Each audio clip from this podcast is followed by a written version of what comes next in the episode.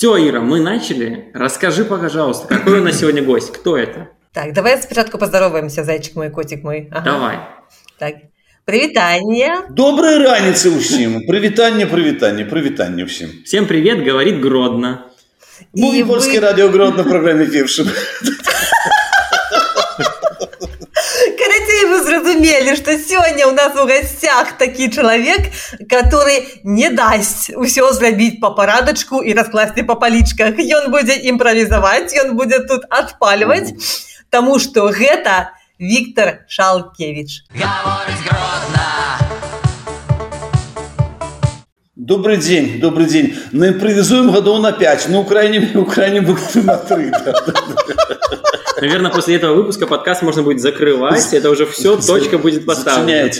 После этого выпуска подкаст выйдет не то, что первую сотню, первую десятку на всех платформах, и мы ну, просто будем товарищи, не расфарбовывайте. Давайте, давайте это самое, ближе к телу, как говорил великий комбинатор. Давайте, Калиласка. Вот. Что-то у нас. Вот мы ближе к телу. Добро. Виктор, э, у нас такой подкаст, где мы говорим про Гродно, про э, наш любимый город, про его историю и, уласна, про истории особистые людей, которые тут живут.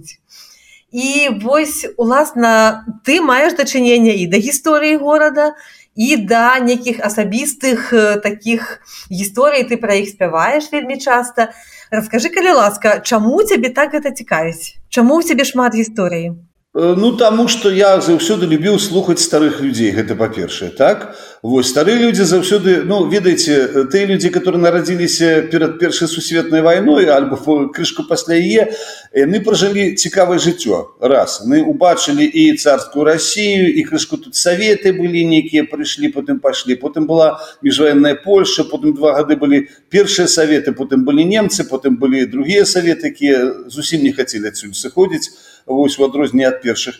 Ну і э, паколькі гэтыя людзі жылі вечна на нейкім так сказать на, на, на, на вастрыі так? Яны яны перажылі цікавае жыццё яны ім было ёсць што расказаць вот подойдите зараз до мужиков які сидят кирают это чарнила какую-нибудь там шошская лайт или гомельская лайт для подъезда. Что нам расскажут? Ни черта не расскажут разумеете а тут были и про польско-советскую войну раз и про 39 год и там и, и про немцев и про гэта и про гэта и вось люди люди имели вельмі цікавое жыццё люди люди имели что рассказать.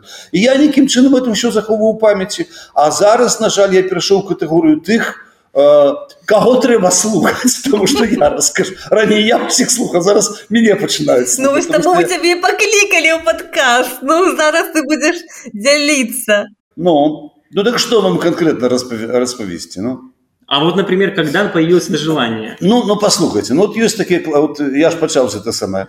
Е, Mówi Radio Grodno, podajemy ostatnie wiadomości. Wczoraj samolot radziecki rozpierdolił furmankę, którą ujechali. Ksiądz proboszcz miasteczkowy, porucznik na wygnaniu i trzy dziewice lekkich obyczajów, nazwisk których nie pada z przyczyn bardzo osobistych. To były wiadomości Radio Grodno. Pam, baram, baram, baram, baram.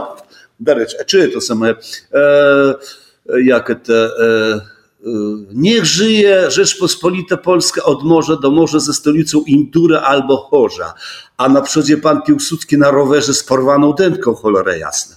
Także tam już jedne 30 sztuczki takie А потым ведаеце ўсё ж такі горад горад цікавы чым ну ясна архітэктура ўсё добра ўсё прыгожа але перадусім горад цікавы людзьмі якія тут жывуць Вось і вот як як сцелёс подсунуў мне ў свой час пару таких людзей которые с которыми я пазнаёміўся першы чек это быў яго звалі Баліслав Іванович Валасевич Ён працаваў нас у тэатры так? Ён працаваў нас асвятляльнікам у яго быў такі нейкі смешны высокі голас і калі ён залазіў гэту рубку ў старым тэатры ў драматычным які быў там дзе зараз лялькі так? Ён залазіў эту рубку я тут так вот смешна размаўляў так? Але тым не менш калі ён дакранаўся да тых сваіх дратоў на сцэне рабілася такое што ну ну немагчыма было не, так сказать немагчыма было нікому другому зрабіць. Владислав Иванович перед войной скончыў по по-моему, у Львове. То он мне сам рассказывал, до речі, мы з ним розмовляли не тільки по-польську. І він скончив у Львові, по-моєму, некий спеціальний технікум, так? потым наколькі я уже яго там не пытаў не ўлазіў асабістае жыццё яны сидзелі ў акопах у 39 годзе з першага верасня і чакалі пакуль надлецяць самалёты англійскія і французскія так гэтага не было потым тудака Ось гэта блытаная гісторыя паміж 39 сороквым годзе стварыўся так званы панствовы польскі тэатр беларускі сацыялістычнай рэпублікі радзіцкі зменаеце эту історыю не? Ну так это вот вот. Толькі незразумела ніхто не памятае яго стварыў Александр венгерку быў такі рэжысёр так ён працаваў ці то ў гродні ці то ў беластоку. Ну беластоку ясна ёсць тэатр і імені александра венгеркі так? А тут значыцца тут ён таксама працаваў. І баліслав иванович працаваў там асвятляльнікам Вось і а, паколькі 39 год паколькі вось это уже некаторыя ведалі што немцы робяць жыдамі так то маса э, акцёраў жыдоўскага паходжання просто уцекло сюды і вось у гэтым тэатры працавалі там яцек вашчарович выдатны быў просто просто быў выдатны акцёр польскі так халіна косавудская працавала потым э, якам воды адэпт як э, пан баліслав распавядаў э, малады так сказать пачынаючы акцёр прыходзіў на гэтую сцену чэслав волейко. Быў такі вельмі слынны польскі акцёр восьось яны гралі тут ну на польскай мове. Потым самае цікавае што было яны перад 22 э, господи 20 22 июня ровно в 4 часа ну вот это яны поехали якраз у мінск на гастроль значится панствовы польскі тэатр. Юны працавалі у памяшканні панствового жидовского тэатра. Это было так написано по-польску да? И нехта никому там не падабалася крэслі это слово жить ну потому что ведаете як это было? Э, за слово жит мне здавалася у, у советскім союзе судзілі. Ну казалі не гавары жит будзе доўга жыць. Гавары яўрэй умрот паскарэй да? Такая прымаўка была. Яны якраз пачыналі гэтыя гастролі і на мінск налецелі нямецкія самалёты пачала пачалася бомбардзіроўка і нейкім чынам яны паразбягаліся. Бліслав иван вярнуўся сюды у город так? Я не ведаю таксама я не, не ўлазіў чым ён працаваў але ён расказваў што яны там э, у казино дзесьці так п'янаму нямецкаму офіцеру забрали забрали пісталлет положили неку палку крацей на нешта рабілі потым яшчэ ён э, паваяваў у э, савецкай арміі і ён меў вельмі много узнагарод самое классное что э, ён пахаваны на старых бернадынскіх могілках ведаеце дзе каля кватэры вот этих польскіх салдат якія памёрлі падчас ці загінулі падчас польска-савецкай войны і побач з ім вот это сімвалічная магіла татка ісінскага. І это хлопчыка кого гэта сказаць саветы прывязалі ну, так, да танка і вазілі па вуліцах. Так вось баліслава ивановича магіла і побач сімвалічна магіла татка ісінскага Вот это вам 39 год. Дарэчы, вы ведаеце, што быў такі слынны трубач, яго звалі Эдді Рознер, так? Ён таксама збег і ў Беластуку не заснавалі вот этот государственный джаз-оркестр Беларускай ССР. Так, и вот эта песня «Płynął strumik przez zielony las, a na, brzegu, a na, na przybrzegu leżał 100 kilowy głaz». Они ж так сами играли. Вось. Ну это уже Зэдді Рознер, это я вам не расскажу, потому что гэта, Рознер мало мае дачынення да Гродна, хутчэй мае дачынення да Магадана, да Мінска, да Гомеля, да ўсё астатняе. Вот. Другая.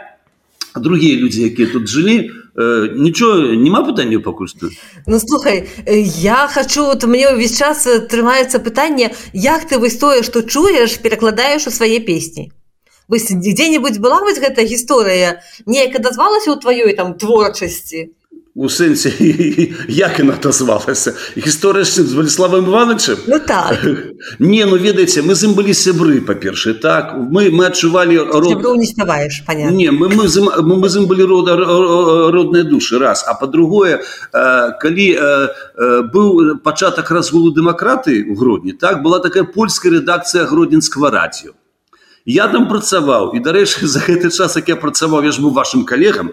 Вось. Я ўзяў інтэрв'ю і ў ксенза э, варанецкага і у арцыбіскупа кантрусевича і у болеславы ивановича таксама ўзяў інтэрв'ю. І гэта ўсё было записано і стаяў ты бедны иван саслач граблеўскі казаў ну зачем? Ну зачем нам этот ксёнц варанецкі он же из другой области! А все равно э, ксён смехал паколькі меў дачынение да да да гарадзенчыны все равно сказать он пайшоў і краці много было вельмі вельмі цікавых людзей з якімі цікава было гаварыць. Але гэта может быть не не самые цікавыя сюжеты ну як сюжеты які не даются укласці ў песню так укласціся. Ну вот ганка дзелка з пагулянки то одно парушнік быў уже дома комсомольцам это другое угародні дош это третье конечно. Вось потым э, вот папырсканая лакам велафлекс дзяўчаты дэкларуюць вострый секс это калі ласка советская плошча было пляц ну вот э... Ось, э, у нас быў такі цикл гарадзенская азбука артыкула ў летась на гродна лайф.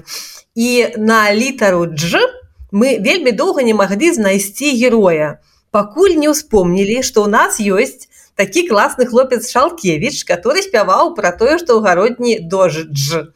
І уласна па лакацыях гэтай песні мы рушылі і напісалі артыкул і у нас вось літара дж закрываецца тваім там э, творчым таким вось звяртаннем ну, да. а комплекс банк знаеш лінія комплекс банк. Паспеў схавацца нечаканы гость у змрочных да. метрах комплекс банк ведаеш что гэта мы знайшлі але што мяне хвалюе до гэтага часу мяне хвалюе до гэтага часу і няма адказу на пытанне пра пудэлка ад прымы якую рушыла каб пабачыць вялікі свет. Можа ты раскажаш эксклюзіўна для слухачоў гаворыць гродна можа табе напісала гэта пудэлка ад прымы аднекуль пісьмо ці тэлеграму дало. Я хвалююся. Калі ласачка прыдумаю што-небудзь. До 1939 года калі святкавалася святога яна так гарадзенскія дзяўчаты пісалі лісты так это просто нормально. Так э, любовные листы за закида за, за, закидывали у бутыльку бутыльку засмальвали и кидали в нем листы выловливались у гданьску вот этой бутыльки з лістами так і гданьскія хлопцы прыїжджалі да гарадзенскіх дзяўчат сваталіся забіралі замуж. О боже так. ну, честно. Ну, мама что не ведалі но братцы мы вы, вы, вы мало что ведаеце з нашего города это раз. Сур'ёзна это было так. Ага. с прымай ну вы ведаеце что паколькі город стоит на горах так то центральная частка вечно затопліваецца ну, конечно конечно. Помните, что чым адрознівалася гродзенская прыма ад усіх астатніх паперу сигаретаў так что туды добавлялі крышку табаку. І мы можна было курыць потому что памір быў лажа там прыбой север лажа а у прымышы дасыпалі крышку этой самой крышку табакі е можна было курыць я просто раз ішоў некі дождж убачыў сапраўды это это зверху з, з пляца баторга это пудэлачка прымы плыло туды ўніз да это сама да да улицы ажешка усе ўсё все тихо лежала себе так ну от сусед это я уже так дописал. Вот. то и самое вот, вы ж, а, а не пускали песню девчина с бутылькой пива в руце не женщина с бутылькой пива в руце не? Ох нет Ну бачыце ну то, тое самае то нарадзілася сюжэт нарадзіўся на дзевятоўцы карацей трэба было знік з самага ранку кудысьці ісці а не было яшчэ не зіма але уже не весна была яшчэ не весна але уже не зіма была і карацей нешта ляпала пырскала так ну ты ідзеш а там на дзевятоўцы быў адзін адзіная крама як адчынялася вот это у у 8 гадзін я іду ідзе такая насупраць насупраць насупраць господі да мяне набліжаць да насустрач мне набліжаецца сімпатычная жанчына прыгожая апранутая і саромічуся і чырванеючы нахавает мяне бутэльку самага паскуднага піва каложская вот которое было. Помните? Не ну это ж ну здрасте. Ну про каложское пиво это своя особая размова это размова про гарадзенскі піўзавод тут калісьці значит это ці я ці нехта назіраў такую карціну ну адчыніліся адчыніліся граніцы межы так і некі дзед прыехаў да сваіх сваякоў у госці дзед з польшчы так ну і деда відаць накачалі этой гарадзенскай гарэлкай которая была паскудная. Зараз она намного лепш а тады она была вельмі паскудная. Да ну і калі деда зранку болела голова его садзілі ў цягнік значит далі бутельку піва каложская казалі это дапаможа ідзе сидзіць хлебане за этой бутелькі скрывіцца хлеба не скры відкриється, потім каже Глечений, у нас тут так і бровари без пальону. Тобто, слухай, здається, ми зрозуміли, хто спалив Гродзенський півзавод. Хіба Ні, це не, не, там бомжи, которым не було, не, не було чого жити. Говорить Ну, вот ведаеце трэба ну просто шкада что вы не маеце тых самых этих двух моих кніжак мястэчка гея в аколіцы которая дарэчы у Польшу выйшла так у суседзях у выдаўніцтве суседзях і вот это рэквіум па непатрэбных рэчах дарэчы вот, э, э, тады 90 гады ўсё это было вельмі адчынена. І людзі которые хацелі пабываць у гродніны беглі ад сакулкі памяце быў такі прабег сакулка гродна.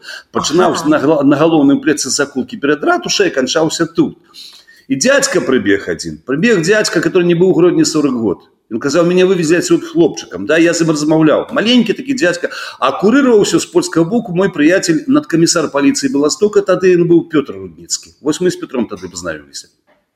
І ты бедны дзядзька уяўляеце ён бег калі ён з боку калбасіно убег у гродна потым бег тут по этом сам по палестыне да і як ён перабегаў стары мост что яго что яго душы рабілася ну бачу тут всю панараму вот это ўсе замкі так это касцёла уже уже уже не было гарнізоннага касцёла не было фары вітаўта ён прыбег яны прыбеглі под помнік леніну дарэчы я за тым дядзька размаўляў такі маленькі дядька вочы слезіліся хіба што можа ад перажыванняў можа ад ветру. Вот такія справы былі вот так вот гарадзінцы э, быў такі горад э, ну вот я раскажу это уже уже калі калі людзі эмігравалі после 44 -го года ён называўся квідзень ёсць такі город квідзень у Польшчы там на поўначы так? І практычна гэта была такая база ўсіх гарадзенцаў. Усе гарадзенцы траплялі спярша ў беласток потым у квідзені а потым уже ў гданьска потом уже раз'язджаліся па ўсім свеце.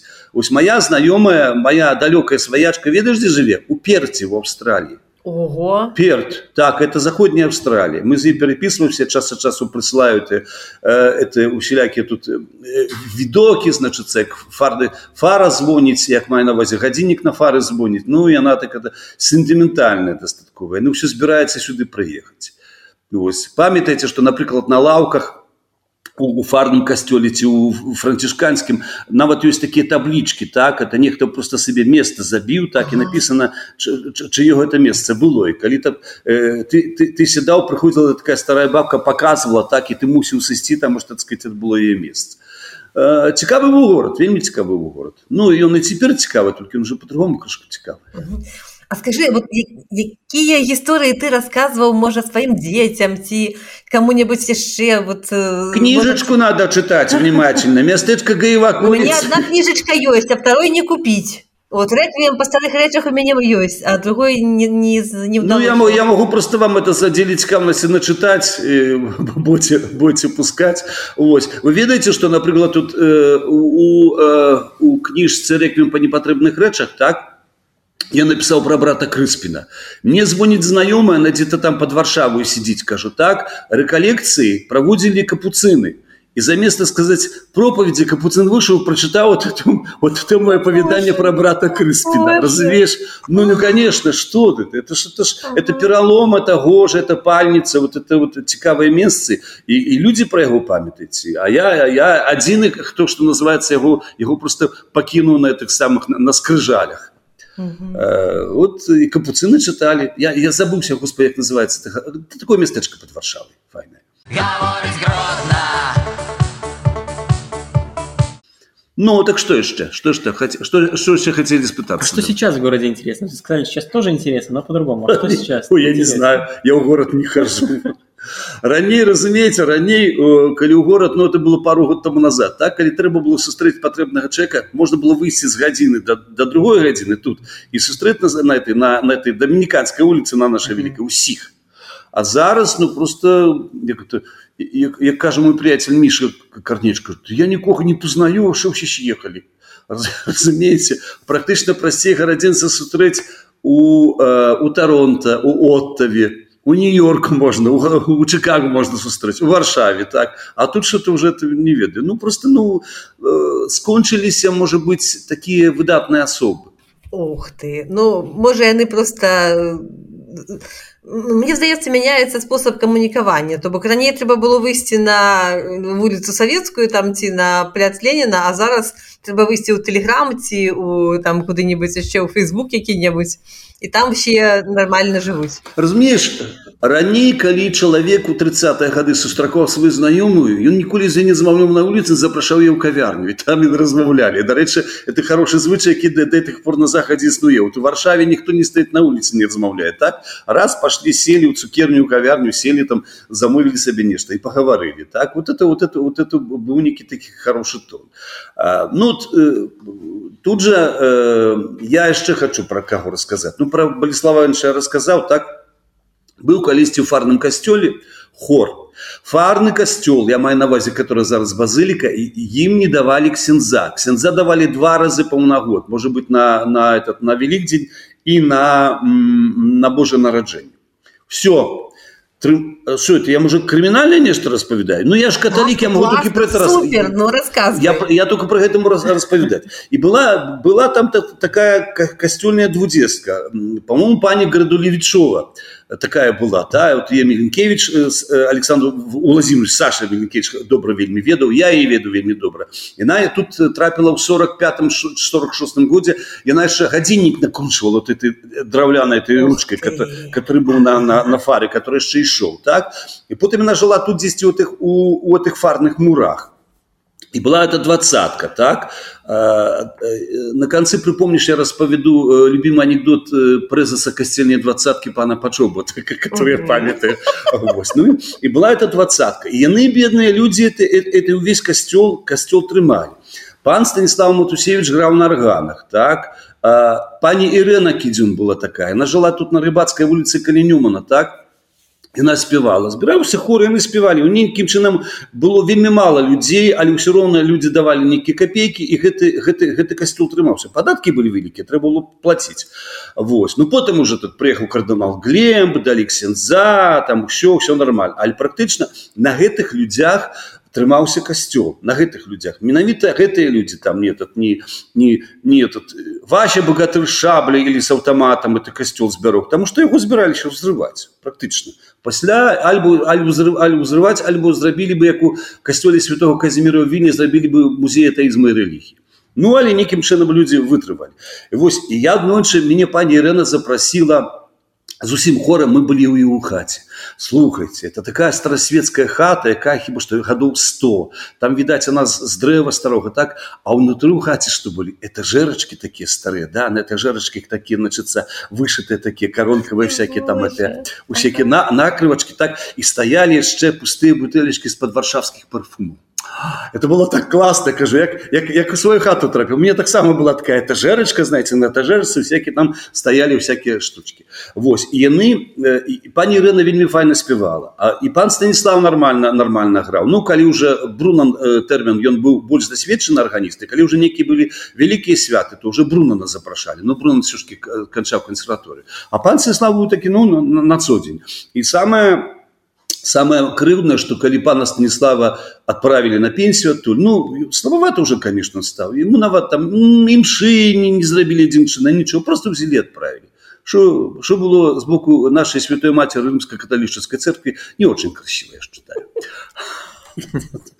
Вось але яны былі кажу іх зараз няма. Няма валасевіча няма стаха матусеча на жаль не, не трапіў да яго на, на, на пахаванне і да пані Ірэны не трапіў. Па стах лежыць у сябе у волпе пан баліслав лежит тудака а пані Ірэна лежит таксама на старым бернадынскім цвінтары е там пахавалі. Вось. Вот, вот такие были люди и люди были классные а вот наконт э, этого самого анекдота так ну это пресса мне распавядал ну я буду рассказывать этим з господи з акцентом али значится по-польску бавіўще дети в пясковницы и jeden mówi a wiecie dzieci kim jest mój wuj? Mój wuj jest biskupem. On ma takie złote trzewiki takie złote ubranko, ma taką czapkę, taki kima w ręku. Wszyscy na niego popatrzą, mówią, wasza ekscelencja. Drugi każe, no też mi wasza ekscelencja. Wiecie, dzieci, kim jest mój wuj? Mój wuj jest kardynałem. On ma takie wielkie złote trzewiki, złoty płaszcz, złote spodnie, złotą czapkę. Wszyscy na niego popatrzą, mówią, wasza eminencjo. A każe, a wiecie, dzieci, kim jest mój wuj? Mój wuj jest alkoholikiem. Morda taką wielką czerwoną ma, takie kulaki z dziecięcą główkę. Wszyscy na niego popatrzą, mówią, Boże mój, Boże mój! О, зразумела. Я толькі знаю, што мы ўжо казалі з Андреем, што ў нас такі падкаст, дзе мы гаворым на той мове, якая ёсць у грудні. І Андрей звычайна гаворыць па-руску, я збіваюся ўвесь час на беларускую і я вельмі вельмі радая што сёння гучыш ты ў нас і вельмі шмат па-польску бо да, э, давайте что-нибудь сообразим нет? Мы даведаліся ад экскурсавода. Святлана словик нам рассказала что турысты которые приезжаюць у гродна вельмі дзівяцца А чаму так мало э, чуваць э, напрыклад польскай гаворкі на вуліцах гродна. Людзі вось упэўнены что гродна гэта такі у ну даволі горад дзе можна гэта пачуць. Яны гэтага чакаюць і гэтага няма. І вось я могу ты... тебе алаверды э, э, э, палит матвеевич танцевал некое подобие мазурки но туристы прельщенные красотами кавказа принимали это за лезгинку и щедро швыряли пятаки в придорожную пыль. Потому что паниковский боялся черных сензов за которыми признавал многие волшебные свойства так? Прекрасно, прекрасно. То бок, прекрасно. будем думать, что гэта ты говорил по-польску, и ты умеешь говорить по-русски, потому что все городенцы, они такие мультилингвальные. Вау. Ну, вот даже складывается такое ощущение, что туристы, когда приезжают, они хотят приехать в старый какой-то Гродно, которого уже нет, а, и разочаровываются тем, что он такой вот новый, нет польского языка, нет этих вот людей, которых встречаешь на улице и удивляешься где вот этого нет, и они этого ждут, и за этим приезжают. Пасля 1944 а конкретнее пасля 48 года польская мова зусім пропала з гарадзенскіх вуліцаў она пропала з вуліцаў лейдова укавыска ну просто люди люди поехали и все разумеется мы тут долго можем говорить что вот гэты быў э, э, нам израиліты скажу что ты быў увогуле жидовскі город потому что тут было колькі там по, по статыстыцы памятаю 9 тысяч православных 11 тысяч каталікоў и 30 тысяч э, іўдэяў калі ласка ну так что кожны кожны лічыць гэты горад сваім так ну а яшчэ ведаеце про сям'ю варашыльскіх не про фелікса не? Ну, конечно, конечно. але ты можешь рассказать ну, ну, ведаеце ну, ну глядзіце ну частка моей сям'і я не лічуся гарадзенцамі все-жкі паразавец але частка моей сям'і э, свайкі майго бацькі яны жылі тутака так і былі такія кшывцы. Ежик кшывец і ян кшывец так? Яны былі дарэчы такімі ну польскімі патрыётамі яны дзейнічалі там самаахове усе ва ўсялякай. І па пасля войны два -го года значыцца ян кшывец працаваў тутака вот недалёка ў ратушы ў магістраце так? Ён працаваў у выдзяле школьніцтва так это бацька мне распавядаў а ежы быў доктарам і наколькі я зразумеў ежы быў быў дырэктарам э, шпіталя вайсковага так? Вот яны былі. І былі ў іх сябры ну у, у старога кшыўца который э, у казіміра который у нас на упорзе пахаваны быў э, э, варашыльскі знаёмы значыцца. Ну і яны таксама ведалі варашыльска варашыльскі гэты трымаў э, такую прыватную э, прыватны радзільны дом. Ну Чапаева 14 усе гарадзенцы у так, большым так, чым меншым так, стопні так, ведаюць дзе. Так это было гэта было яго яго яго прыватная прыватная парадумка так? Вось. Ну і потым е рэквізавалі потым варашыльскія з'ехалі Вось. А Фелікс э, варашыльскі который э, у, у старого варашыльска быў сын Віктор который быў вельмі вядомым польскім паэтам а у Віктора сын Фелікс который хірург который значит вярнуўся да это сказать да, да дедаўской професіі ну так э, э, давялі гэты скурна-венарычны дыспансер да ручки значыцца і калі Фелікс прыязджаў ему по прапанавалі вы купіце у нас Я говорю, Феликс, там, может, тебе еще доплатят, как ты взял.